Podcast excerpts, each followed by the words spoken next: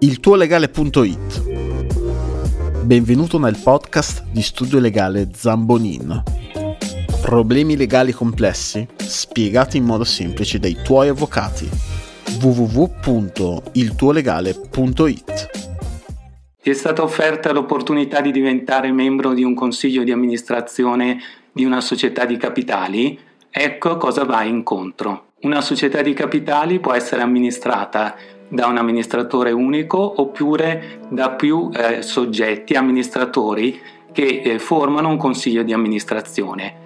La nomina spetta ai soci sia nel caso di amministratore unico che di eh, amministratori che compongono il consiglio di amministrazione. La funzione del, del consiglio di amministrazione è quella di compiere tutti gli atti di gestione della, socie- della società, dalla redazione dei bilanci alla tenuta dei conti correnti, alle operazioni bancarie, alla stipulazione dei, dei contratti con i terzi.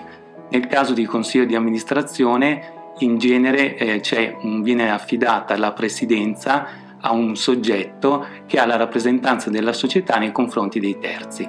La cosa molto interessante è che nel caso in cui venga eh, nominato un membro del consiglio di amministrazione e all'atto della nomina venga indicata una durata, questa eh, la carica cesserà nel momento in cui verrà raggiunto il termine.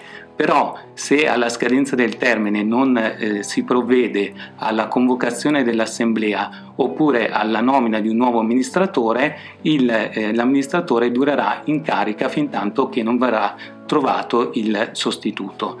Gli aspetti molto interessanti da considerare riguardano la eh, responsabilità di ciascun membro del consiglio di amministrazione. Infatti l'assunzione di questa carica comporta degli obblighi eh, sia di natura civile, quindi di responsabilità civile da fatto illecito, sia di natura penale, eh, nel caso per esempio si verifichi un infortunio sul lavoro, bisognerà verificare se ci sono delle responsabilità anche di tipo omissivo che possono essere attribuite a ciascun membro del consiglio di amministrazione e anche eh, delle responsabilità eh, di natura amministrativa. Quindi si pensi per esempio alla, eh, al caso in cui venga eh, applicata una sanzione amministrativa alla società e in questo caso bisognerà vedere chi eh, all'interno del singolo mh, del consiglio di amministrazione è eh, responsabile di questa, di questa violazione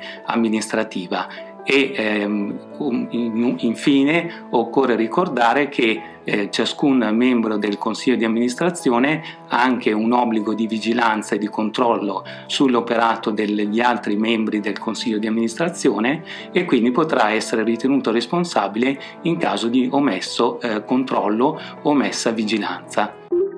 Il tuo legale.it Problemi legali complessi spiegati in modo semplice dai tuoi avvocati.